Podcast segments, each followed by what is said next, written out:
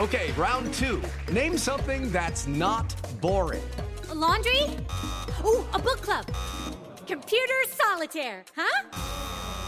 Ah, oh, sorry, we were looking for Chumba Casino.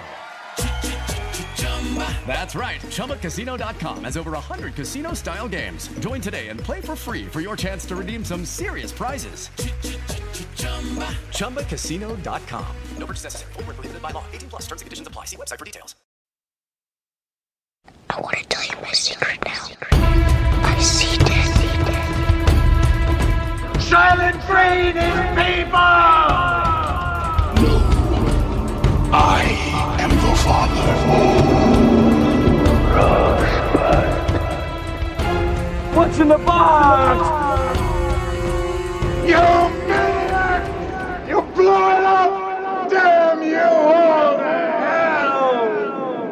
Hello and welcome to another Slate spoiler special. I'm Dana Stevens, Slate's movie critic, and today I am joined by Karen Han, a staff writer at Slate, to talk about Black Widow, the long-awaited, in fact, because of the pandemic, uh, over a year-awaited next installment in the Marvel Cinematic Universe. Hey, Karen, thanks for joining me. Thank you for having me back. So excited to spoil this with you. I feel like this is the biggest movie that we've spoiled together so far. That's probably true because this is probably the biggest movie or one of them that's been released in Yeah. theaters since you've been at Slate, right? I Yeah. mean, since you essentially joined right during pandemic times. Yeah, which is still crazy to think about. Yep. And now the world is reopening. And this, to me, feels like one of the first big signs of that. I mean, just as a movie critic, it's sort of mm-hmm. like the movie world hasn't started yet until a Marvel movie has opened. and that has its good and its bad sides. And was very surprised to see myself not unscrolling my usual Marxist screed about, you know, these movies all being the same, but actually finding some enjoyment in it. So before we get started, I just wanted to ask do you have any of that feeling too? Like, woohoo, summer's here, a superhero movie? I don't think as much as you, although I'll say I know that you went to go see the press screening in the theater and I watched this at home. Like I thought it was fine. I thought it was fun, but it also doesn't really function as the movie that it's purported to be as a Black Widow standalone. I mean, we can get into that more as we talk about it, but I, I thought it was fine. I thought it had a little more character, I guess, than like Civil War or either Endgame or Infinity War. But to me, that doesn't necessarily make it like, oh yeah, like this is the movie of the summer. Yeah, I wouldn't say movie of the summer. It's more like it's sort of it's sort of a symptom of the summer. You know, it's like Yeah. smelling cocoa butter or suntan lotion or something like that. Just sort of a familiar summer feeling for it to be back in the theaters as opposed to the small screen. Yeah. And it's possible that my enthusiasm for it had more to do with the theatrical element than with the movie itself. But I will say that for a Marvel movie, this is sort of small scale, which is an ab- absurd thing to say when you're talking about a movie so expensive that they waited a year and a half to release it just to try to recoup their investment. Mm-hmm. But because it's about one character, I mean, it's been a while since we've had a Marvel installment that wasn't trying to build towards some massive climax or spin off some, you know, new set of characters. We could argue that this one is trying to spin off a new character, but it is still about one family. And we'll get into what that, that story is. But that in itself is sort of unusually modest in scale for one of these blockbusters. Well, this is coming after Spider Man Far From Home was the one that directly preceded it. Do you see those as trying to be bigger than they are? I actually, I have to say that I, I missed out on that second Spider-Man. My relationship to Marvel now, precisely because of the the Marxist screed problem I was referencing, I mm-hmm. just felt like I had written the same review so many times for Marvel movies, and that I, I was always talking about the economics of the industry and about you know just how I really do think it's unfortunate that these movies have the tentpole function that they do of holding up, you know, the entire industry. But because of that, at a certain point, I just told Forrest Wickman, who's, you know, both of our culture editor at Slate, I just, I only want to do these if I care about the movie. You know, I'm not enough of a Marvel person to cover every single one. And so this one was interesting to me because it's directed by a woman, Cate Shortland, Australian director, because it's about a woman. I mean, just because it was slightly changing the focus of the Marvel universe. But I confess that I've only seen one of those Tom Holland Spider Man movies, and they almost seem like outside the canon to me just because I don't know about them. Yeah, I don't know. I was just sort of underwhelmed by this movie, but we can get into the spoilers and talk about it a little more as we go along. Yeah, let's let's start off with the origin story part, which is the pre-credits teaser. I guess you'd call it the cold open to this movie, um, which is the closest we get to some sort of origin story for the Black Widow, who I think we've only known about before in the universe of of Marvel as sort of someone who's vaguely Russian, right? A former sort of Yeah. Russian bad guy who has converted over to being a crusader for justice along with the Avengers. But we learn more about how she became that Russian bad guy in the the open to this movie where we see a child actor her name's Ever Anderson. She actually looks a lot like a young Scarlett Johansson who is a child actor herself so we know what she looked like at that age very well riding her bike home to join her family in Ohio. And so this is sort of the white picket fence backstory that we get that lasts a very brief time before we see that it, that it was all a fraud. In this segment, we also see Rachel Weisz playing her mother and David Harbour playing her father. As far as we can tell, they're this very happy, wholesome suburban family in Ohio. The mom is a biologist. The dad seems to work at some sort of government facility. We don't know that much about him. But a wrench is thrown in the works of their idyllic family life when he suddenly returns home with this all important floppy disk. So we know we're in 1995. Uh, and says that they all have to pack up and leave, as they apparently have been dreading for some years is going to happen. So they've been living a lie this whole time.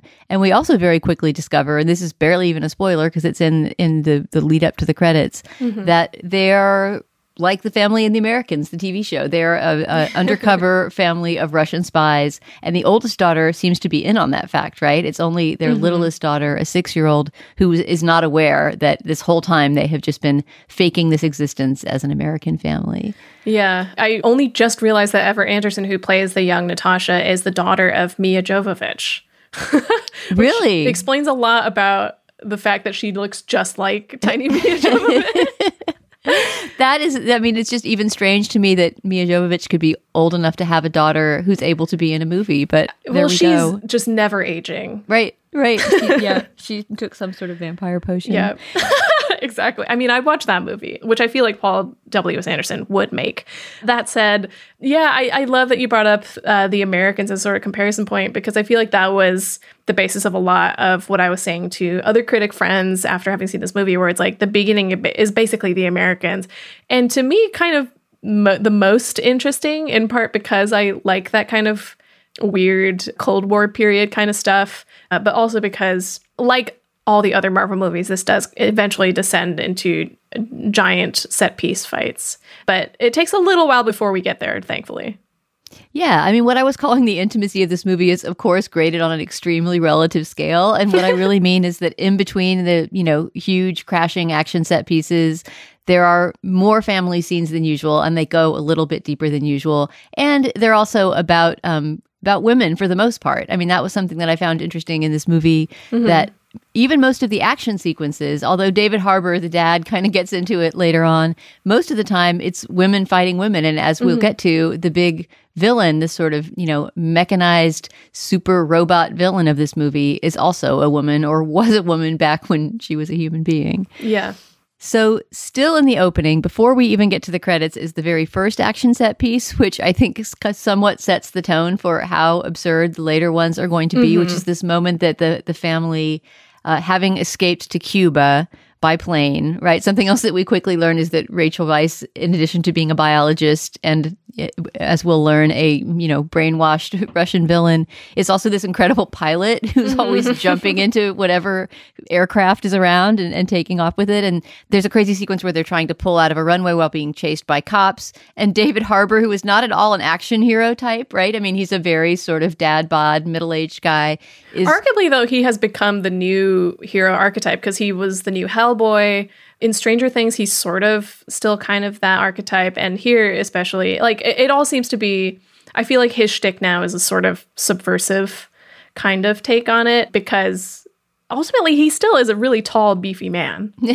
You're right. No, you're right. Well, and he also should should note is just opened in No Sudden Move, the new Steven Yeah. Soderbergh movie, in which he plays a completely different kind of character Yeah. who, who really is a beaten down suburban dad, but he's very good in it. And I was going to get to this later on because David Harbour's role becomes bigger later when we discover his superhero identity. But mm-hmm. I think he's one of the best things in this movie. He's extremely funny, and he seems to, to find a way to enjoy himself within this material and to put his own mark on it. I, I really like him in this. Else. But that early chase sequence just really sets sets the the tone for how sort of unbelievable the physics of the entire movie are going to be. Because somehow, superhero or no, he's able to cling to the wing of this plane as it's taking off and being shot at and being crashed into. And I kept thinking they're going to look over and he won't be on the wing anymore. And then their formative tragedy is going to be remember when our dad fell off the wing of a plane and died. But no, he somehow makes it inside the cockpit. And yeah, lives. and also like the thing that he does so that the plane has an empty runway is he flips an entire what are those called? like a shipping container. Yeah, he flips an entire one of those over just to prove like pretty early on that d- he does have this like super strength. Karen, I'm going to take a quick break from the show for a word from our sponsor.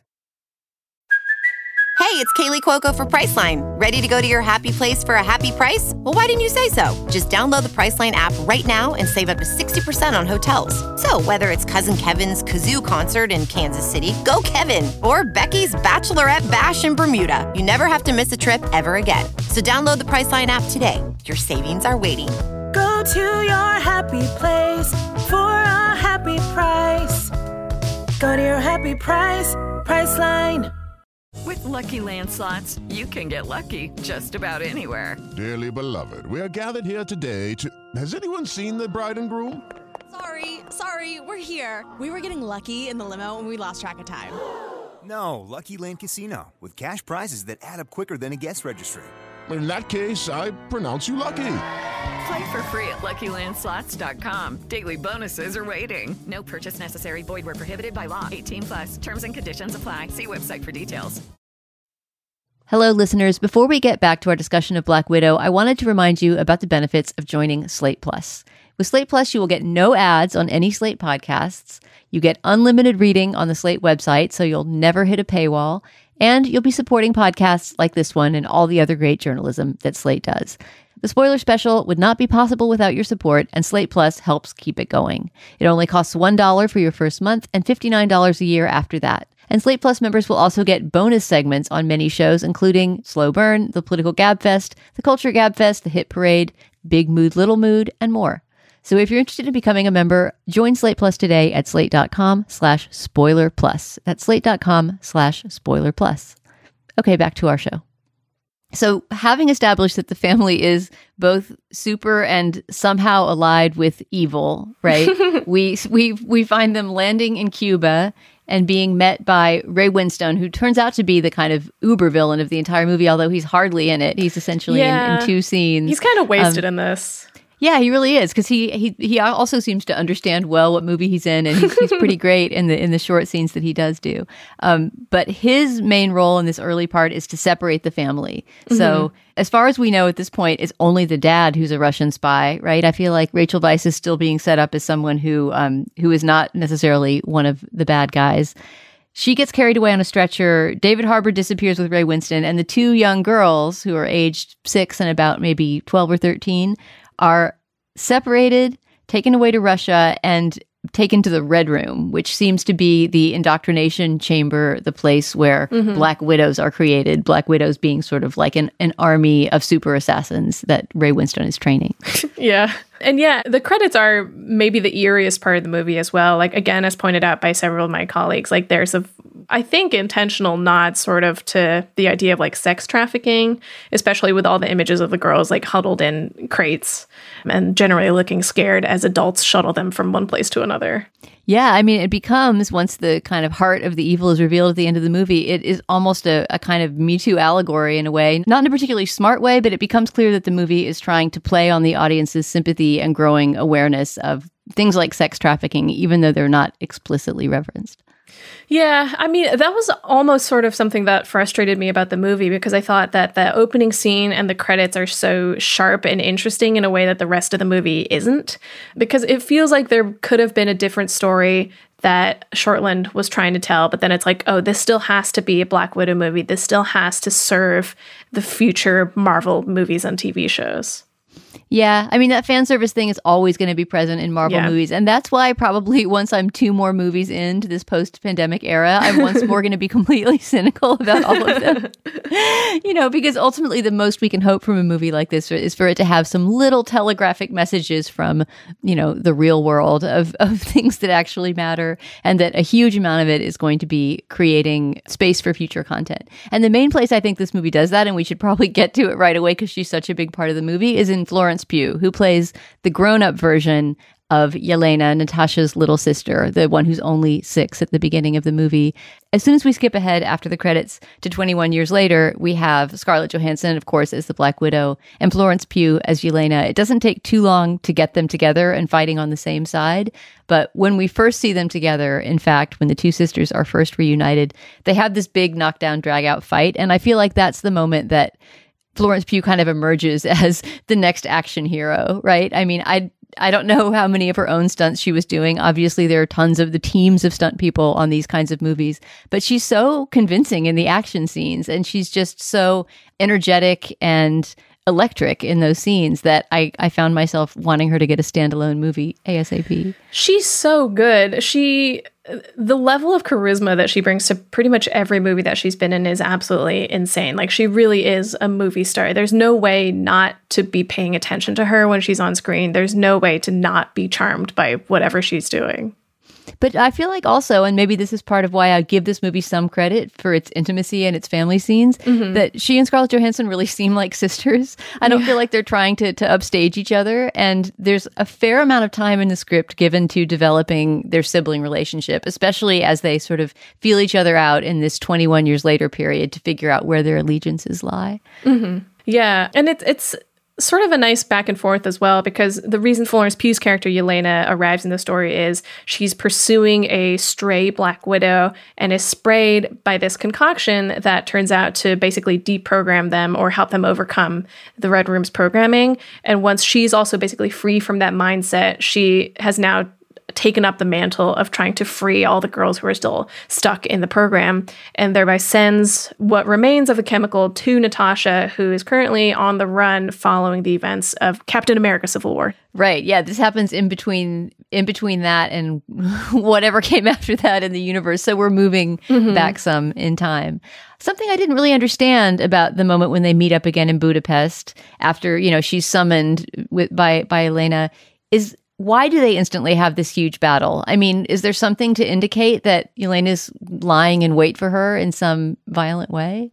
I took it to be sort of just indicative of the fact that they haven't seen each other in such a long time and that they both know what's up with the Red Room, where I think Natasha would still be suspicious that Yelena is somehow under that programming, even though she now thinks that the Red Room doesn't exist at this point in the movie. And also, they sort of seem to have a sort of friendly, brawling relationship. Like that kind of thing is not just for the boys anymore, I guess. Right. I mean, it, I have to say that that is one of my favorite action sequences in the movie, both Mhm. because they're, you know, they're it's it's action through character, right? They're sort of expressing the state of their relationship through the way they punch each other, Yeah. and because there's just some original fight choreography in it, like the shower curtain strangle. I Mhm. just thought was a really good combination of stunt and gag, and uh, I, I fall for that kind of thing very easily. But very soon after this big knockdown dragout fight in a Budapest apartment, it becomes clear that they both have a common enemy and they're working on the same side. So Florence Pugh Yelena tells her sister, "Look, I've got this antidote, right? This this is the MacGuffin of the movie. This this thing that will reverse the brain conditioning that's creating the Black Widows, and we have to find a way to get to the Red Room, save these women, give them the the antidote, and uh, and and destroy General Dreykov, who we didn't mention his name, but that's the uber bad guy played by Ray Winstone. Yeah, and so one of the new other new characters that this movie introduces is Rick Mason, played by O.T. Benley. I'm not sure if I'm pronouncing that right, but he's a British actor who plays, I guess, an old friend of Natasha's. And his whole purpose in the movie is basically to help her out in getting from point A to point B, because she asks him, number one, for some place to stay, and then number two, basically plane to try to get to the Red Room. But the whole fact that he's in the movie almost kind of undermines one of the big threads that runs in the movie. And I wrote a piece on this movie that is either out now or will be out shortly when this podcast goes out about the fact that one of the main things that this movie's trying to do is establish that Natasha like does have a family, even though it is a found family. But in part because of where this movie is coming out, i.e., as a sort of retcon, and because of what everything else that's been set up, the fact that she has the Avengers who all support each other, even if they are currently in a fight, the fact that she does seem to have a pretty normal human life otherwise, it just takes away from that fact where it's like, oh, she already has like outside friends. Like, why would this one thing be such a big deal? Like, obviously, it is a big deal because her old family is coming back into her life.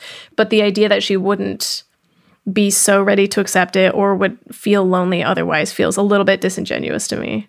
Well, as I remember, the events of the Civil War movie were the Avengers sort of broke up, right? Yeah. At the end of it, they it was like the band had broken up and everybody was very disillusioned and going on their ways. So I guess if you're invested in that universe, then the Natasha that you meet at the beginning of this movie is sort of the depressed Natasha, right? And the family is what brings her out of the depression. There's a line she has at one point that sort of surprised me where she said, I've never been alone long enough to figure out who I am or something like that. And it seemed to me like throughout all of those MCU movies, she was always alone. They all were. I mean, very few of them, with the exception of Jeremy Renner's Hawkeye character, were shown as ever having families or any kind of Mhm. connection at all. Yeah. But anyway, Rick helps them start getting on the trail of Dreykov. So the big thing that we learn in this movie is that the big event in Natasha's past was killing Dreykov by blowing up his building. And she, upon doing that, believed number one, that she successfully killed him, and number two, that the Red Room program was over. And what Yelena informs her is that number one, Dreykov is still alive, and number two, I guess this isn't really confirming that it happened, but reminding Natasha that the collateral damage from that explosion was that she killed Dreykov's daughter. Right. And that's how we learn about this villain that I mentioned earlier, who's sort of part human, part robot. She almost seems like something from the Terminator universe, right? That's what she looks like when you see her fighting this big armored robot figure, is actually. Well, I was going to say, I think part of that is because the, the part of the robot aesthetic is because they want, at least initially, for it to be unclear whether that character is male or female and lean towards assuming that it's a male supervillain. Right. And that's that's a, a great surprise to find out that it's actually Dreykov's daughter. But I have to say that I was pretty disappointed in that in that villain. I didn't feel like we either had any sympathy in particular for Mhm. her her story or understood what it was about her fighting style that was so different from anyone else's. I mean, it just seemed like a very, very generic, unstoppable villain who wasn't really even named in the movie. In some reviews later, I read that that character is called the Taskmaster Mhm. and, you know, is a figure from comics, but I don't think anybody ever says that, that name in the movie. She just seems like a very functional figure who, you know, who comes in for fight sequences and gets a backstory in order to have the requisite backstory, but doesn't Yeah. really emerge into her own. Yeah, I, I totally agree about that, which is a pity because I think Olga Kurylenko, who plays her, is such a great actress, especially in act- action movies. So the fact that she almost has no lines here is kind of a bummer. And that you barely see her body, right? I mean, she's Um, yeah. so CGI'd out when she's moving, and you don't see her face. It just reminds me of you know that that Batman Superman scene. It's a fight on a on a roof where they both have heavy masks over their face the entire time, and they're supposed to be having this you know sort of final moment together. But there are times when these these movies really shoot themselves in the foot in that way, right? I mean, if Mhm. you just took the person's mask off, you could build their character, but it's more important to have them look like this armored machine, you know, to have them look like the character. Yeah, I, I mean, to that effect, I, I thought that her last, her final scene where she does have her mask off, I was like, okay, this does have like a little emotional impact for me, but they really don't build her up. She doesn't have too much character beyond I make Natasha feel bad about what she did in the past. But I do think her power set is cool in so much as the whole deal of Taskmaster is that she can mimic opponents' fighting styles like precisely. So when she's doing the Captain America move of like flipping the shield up and throwing it at people, I was like, okay, yeah, cool. But the character, again, as we've discussed, is very thin and ultimately like not not very impactful. Yeah, in general, this movie's a little bit weak on the villain front, and it's not because the, Yeah. the people playing the villains are bad. It's Mhm. just that they're not given enough time on screen or written fully enough. Um, and also, I think they contrast unfavorably with how well written comparatively the family is and how strong the family scenes are. And I think actually the best part of the movie is the one that that follows the meeting of um, of the two sisters. There's this kind of nice moment where they have drinks together at a at a bar in Budapest and sort of talk about you know what's happened over the last 21 years. Part of which is that, of course, Natasha Romanoff has become this famous superhero. So mm-hmm. there's this sort of funny moment where her younger sister is accusing her essentially of you know being a poser, of enjoying the publicity, and you know of of, of being a star. Yeah. And somehow just the idea that there is this universe in which there are these celebrities who are also superheroes and mm-hmm. that somebody could be resentful of their sibling for being involved in that is just kind of funny. Yeah, it is good, especially because the one thing that Yelena focuses on is the fact that Natasha has this very specific, like, hero landing pose. Like, when she falls in through the ceiling and lands on the floor, she has this dramatic pose and dramatic hair flip that Yelena makes fun of several times. Right, the crouch, the classic kind yeah. of Catwoman crouch that she lands in. Yeah. But then the two of them set off to find their family, and I think this is this is the strongest part of the movie. Not necessarily the actual rescue of their dad, although I have to say that's a pretty spectacular scene, mm-hmm. airlifting him out of a Siberian prison while an avalanche is starting. I was so worried by that though, where I was like, such a big part of this movie is like, oh, the collateral damage that we've incurred on our Black Widow missions is terrible. We shouldn't be doing this. But then like an entire avalanche falls on that prison, and I was very unclear unclear as to whether or not that was going to be fatal for the inmates slash guards. Yeah, the body count. I was sort of trying to keep a rough tally, and I mean, there's certainly dozens, if not hundreds, of people who are implied to have died in this movie, depending how many people you think are in that prison, right? But also in the various chases where their, you know, cars are going off cliffs. Yeah. I mean, this is not a movie that is paying any attention at all to that that Captain America question, right? The Captain America movies tried, you know, not to have anyone die. Superman supposedly never kills anyone. There is some tradition of thinking about the ethical repercussions of these giant mm-hmm. conflagrations that are constantly happening in superhero movies, but it doesn't really happen in this one at Ironically, all. Ironically, because again, it is a big theme in the movie. So when we meet the dad again, the former um, sort of wuss suburban dad, Alexei was his name back when we knew him before. He has now become, or at least is convinced that he is the Red Guardian, which is sort of, I guess, the Russian Captain mm-hmm. America in that he has a shield that he uses as his main weapon. But what David Harbour brings to this role that I really like is that in fact, the Red Guardian is something of a blustering fool who believes that he's much more powerful and intimidating than he actually is. And uh, and a big part of his journey in the movie is going to be just essentially convincing his daughters to take him seriously because they are both furious at having been abandoned by him, and I think also just kind of consider him a really pitiful fighter mm-hmm. in the various battles they find themselves caught up in. Yeah, it's interesting because one of the things that comes up very early on after they rescue him, he makes a period joke where he's like, Are you guys like so angry at me because it's your time of the month? And they both remind him that a side effect of their having undergone the Red Room program, which he basically consigned them to, is that they both un- unwillingly underwent hysterectomies and can no longer have children and have gone through all this stuff that is traumatic for them. And even later, one of his attempts at bonding with them, he's like, You guys have killed so many people. I'm so proud of you. And they're both clearly extremely uncomfortable with thinking about that. So he is also a somewhat regressive figure for them. Yeah, there's a lot of ethical ambiguity there that, you know, if I were had again been in a less sort of woohoo summer mood when watching the movie, might have I might have found really really disturbing, especially because I mean ultimately the movie wants you to feel warmly toward the Red Guardian character mm-hmm. and because of David Harbour's tremendously sympathetic performance, you do kind of feel warmly toward him by the end. But none of this family has really done that much to redeem the amount of bad that they've done in the world. Yeah, absolutely. It's an even bigger problem when we get to Rachel Weisz's character because as soon as they rescue David Harbour, they go set off to find their quote unquote mom, and they discover that she is one of the Red Room's lead scientists and has been the one who's sort of concocting the potions or whatever that make these girls so subservient and so susceptible to being brainwashed. And beyond helping Natasha take down Dreykov after they find her, she doesn't really do anything to atone for that. No, I mean, she is a really dark character in the movie because she's essentially exposed as having been their fake mother, right, the Mhm. whole time, that she seemed to them to be this warm parent, but in fact was just nurturing them for this program. Yeah. She's totally pitiless about, you know, what her job is. In fact, she's a huge ideologue, unlike the Red Guardian dad, who seems to Mhm. be more in it for the sort of superhero kicks.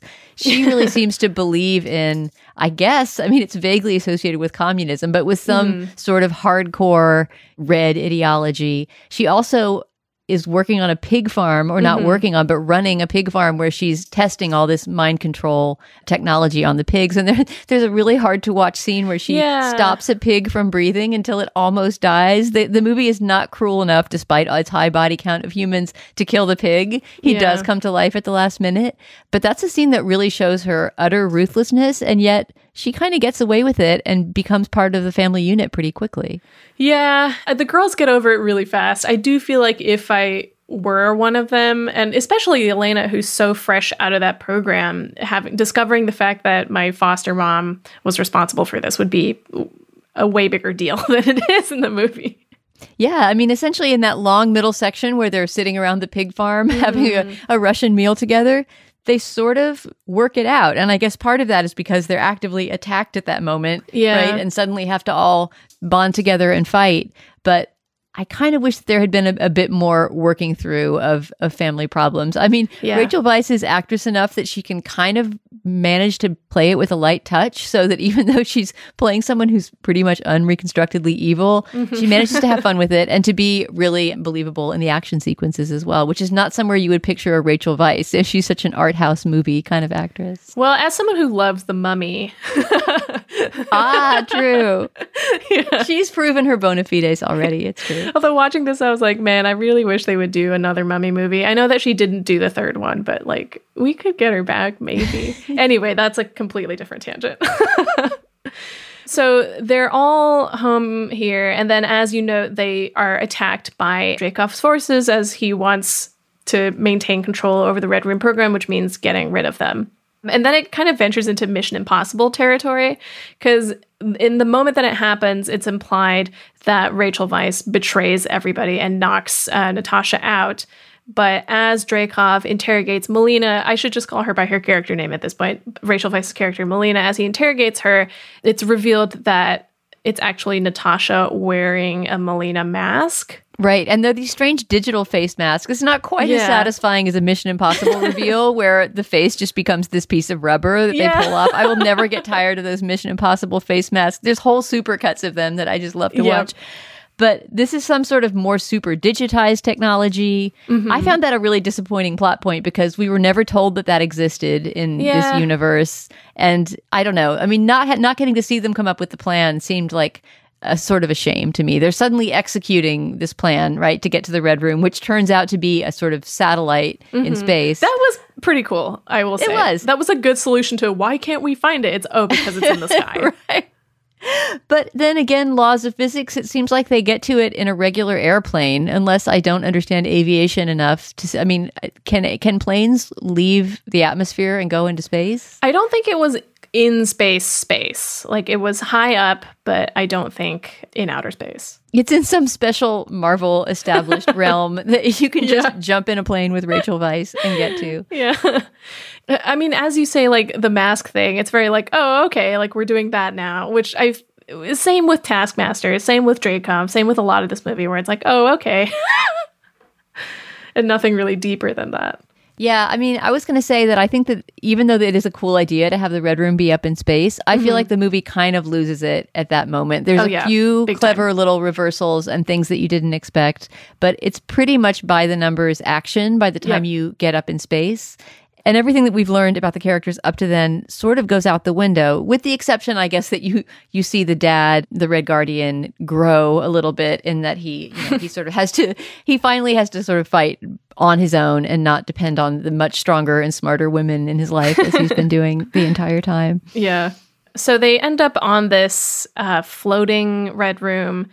And as Dreykov and Natasha face off, he, number one, reveals that his daughter is Taskmaster.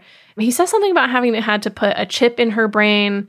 And at the same time, he sends Taskmaster off to get rid of Yelena, Alexei, and Melina and leaves Natasha in the room because, as we learn, all of the Black Widows have these inhibitors installed question mark in them so that when they smell Dreykov's pheromone, they can't attack him physically. So while they're both in that room, and as Dracov thinks he has the upper hand, Natasha tricks him into basically revealing how the Red Room works. And after having done that, smashes her face on the desk. okay, in an attempt to, this is just a ridiculous sidebar, but let me just ask you what is it an attempt to do? She's severing her her olfactory nerve or something like yeah, that. I mean, if I had to describe it in words, that is what I would say because that's that's the whole idea. So it's like if she can't smell it, but at the same time, Melina is also like, oh, it even if you don't smell, like you will, it's a pheromone, so it'll seep into your skin or whatever. So who knows? What? I mean, once again, I found myself going down one of those ridiculous rabbit holes of so does that mean that Natasha will never have a sense of smell for the rest of her life? She'll have a anosmia and she'll never taste anything again. I was just sad for all of her future meals that she won't get to Yeah. enjoy. But then they make a big deal out of her like putting her nose back um, after she breaks it. So that is very don't try this at home sort Oh, of yeah. stuff. absolutely don't try this at home. None of us are Black Widows. We don't have to try this at home. Anyway, this long scene in the boardroom with with Ray Winstone is pretty disappointing in terms Mm-hmm. of credibility, story development, etc. But it does get the job done. She manages to steal back, or I rather upload, I guess, this important piece of information. There's one of those classic every blockbuster has to have it now progress bar suspense moments, Yeah. right? Will it upload in time? And what she's uploading is uh, the database of all the women around the world who have been abducted and turned into Black Widows. So presumably she is sort of sending out the word for them to later be saved. Mhm. Also, I can't remember how they all get deprogrammed at once. Is it because Yeah. she throws the magic D Yeah. inhibitor in their faces? I think you're right. Yeah, she still has it. And Yelena, I think that's where Yelena comes into the picture, right? So Natasha is fending off all these Black Widows that Dreykov has sicked on her. And then all of the remaining vials of the antidote that they have get exploded over the room. And then everyone gets deprogrammed at once, as you said. right. And I guess, I mean, it's I, at that moment, I suppose they realize, oh, wait, we've been evil this whole time. Mhm. I mean, it seems like they would be even more disoriented than that. I don't know how much of their past they've lost. Uh, Yeah. but they at least are now going to be herded up and kind of brought back into the world by the family, including Rachel Weisz, who we Mhm. never saw the moment where she sort of decided, oh, everything I've done has been evil and wrong. Yeah. but she starts to work for the exact opposite goal, which is reintegrating the Black Widows back into society. The very Yeah. last action sequence that I think is worth talking about is uh, the skydiving one, if only because it again brings in some very Mission Impossible Tom Cruise type of Yeah. stunt work. And that involves everybody leaving the space station, which is now crumbling, falling Mhm. apart from an explosion, some with parachutes and some without. And then there's this spectacular midair save where the two sisters wind up clinging together to the same parachute. And it wasn't cl- quite clear to me. Here again, Karen, you have to talk me through an action plot moment that you may not have understood either.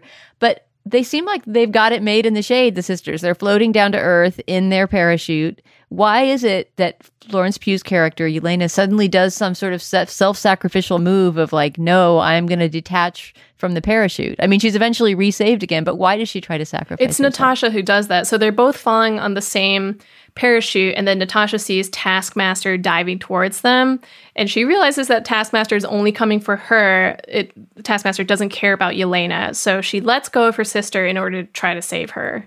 Was my Oh, yeah, you're right. It's her that does it. And that does make sense, right? And we know she has a sacrificial thread in her personality because we've seen her, right? I mean, back into the present day of the Marvel Universe, sacrifice herself for the entire just gang of the Avengers. just uh.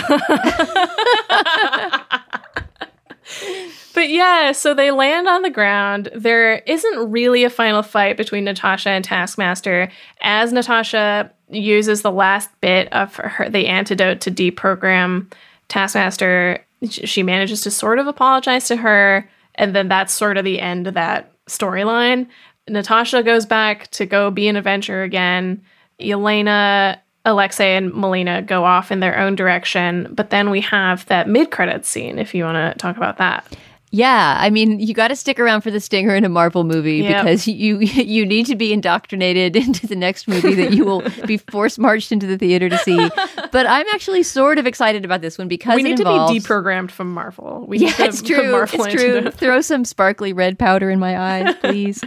but no, I actually am, and I think I said this in my review, a little bit excited about whatever Mhm. the follow-up movie is going to be that's set up in this post-credit stinger because it not only involves Florence Pugh, who presumably is going to get her own, you know, personality and suit and entire um, superhero brand, Mhm. but also Julia Louis Dreyfus, who is Yeah. at least in the Marvel movies a new person to see. Apparently, she has been in one of the spin-off TV shows, and I don't really follow them, so I didn't know that. I don't, I don't even know if she's doing the same character. She but is. just oh, it is. So, do you know about her character? Who? What's she going to be? A little bit, yeah. So she showed up in Falcon and the Winter Soldier to recruit Wyatt Russell's character, who was the disgraced Captain America. So her character isn't 100% confirmed yet, but her name, Contessa Valentina, in the comics, she is known as Madam Hydra. So they seem to be setting Yelena up sort of as an antagonist in that way, because as we know, Hydra equals evil. And if they do go that direction with Julia Louis Dreyfus's character, she seems to be putting together sort of a second sect within the new Avengers that isn't necessarily as good as we would hope them to be. But Yelena is so great, I have no doubt that she will become a hero hero by the end of the Marvel timeline. Yeah, I mean, yeah, Florence Pugh, like you said, seems to be able to hop from period pieces to, you know, these kind of big blockbusters and seem at home and Mhm. seem charismatic wherever she goes. I hope this doesn't become her whole career, obviously. I know, I'm so afraid that that's what's going to happen. So let's describe what happens in this in this meetup between Julia Louis Dreyfus and Florence Pugh at the grave of the Black Widow. Yeah, so this takes place presumably closer to where the Marvel movies and TV shows are at right now. We see Yelena visiting Natasha's grave to just pay her respects, but while she's there, she is joined by Julia Louis Dreyfus' character who tells her that basically she needs to get back in the game and get her mind back on her job, which is unclear what that is right now, but I'm sure we'll find out. Everyone has been hypothesizing that she's going to show up in the Hawkeye series, so we'll see.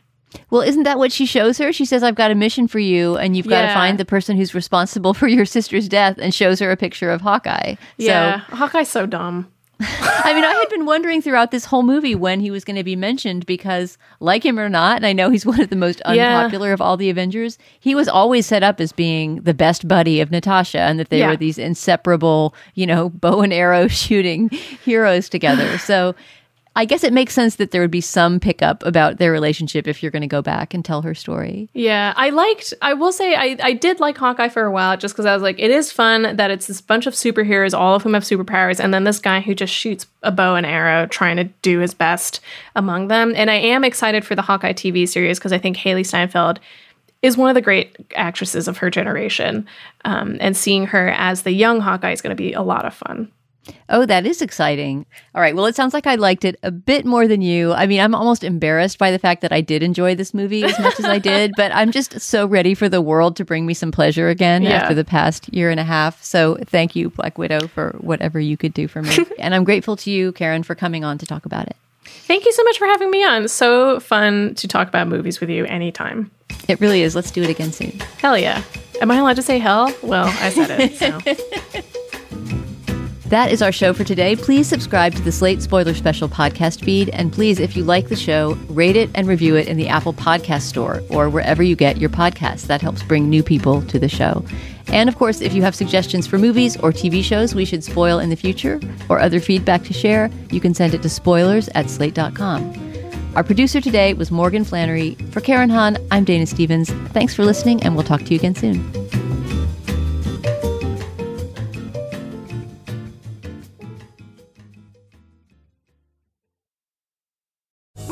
Lucky Land slots, you can get lucky just about anywhere. Dearly beloved, we are gathered here today to. Has anyone seen the bride and groom? Sorry, sorry, we're here. We were getting lucky in the limo and we lost track of time. No, Lucky Land Casino, with cash prizes that add up quicker than a guest registry. In that case, I pronounce you lucky.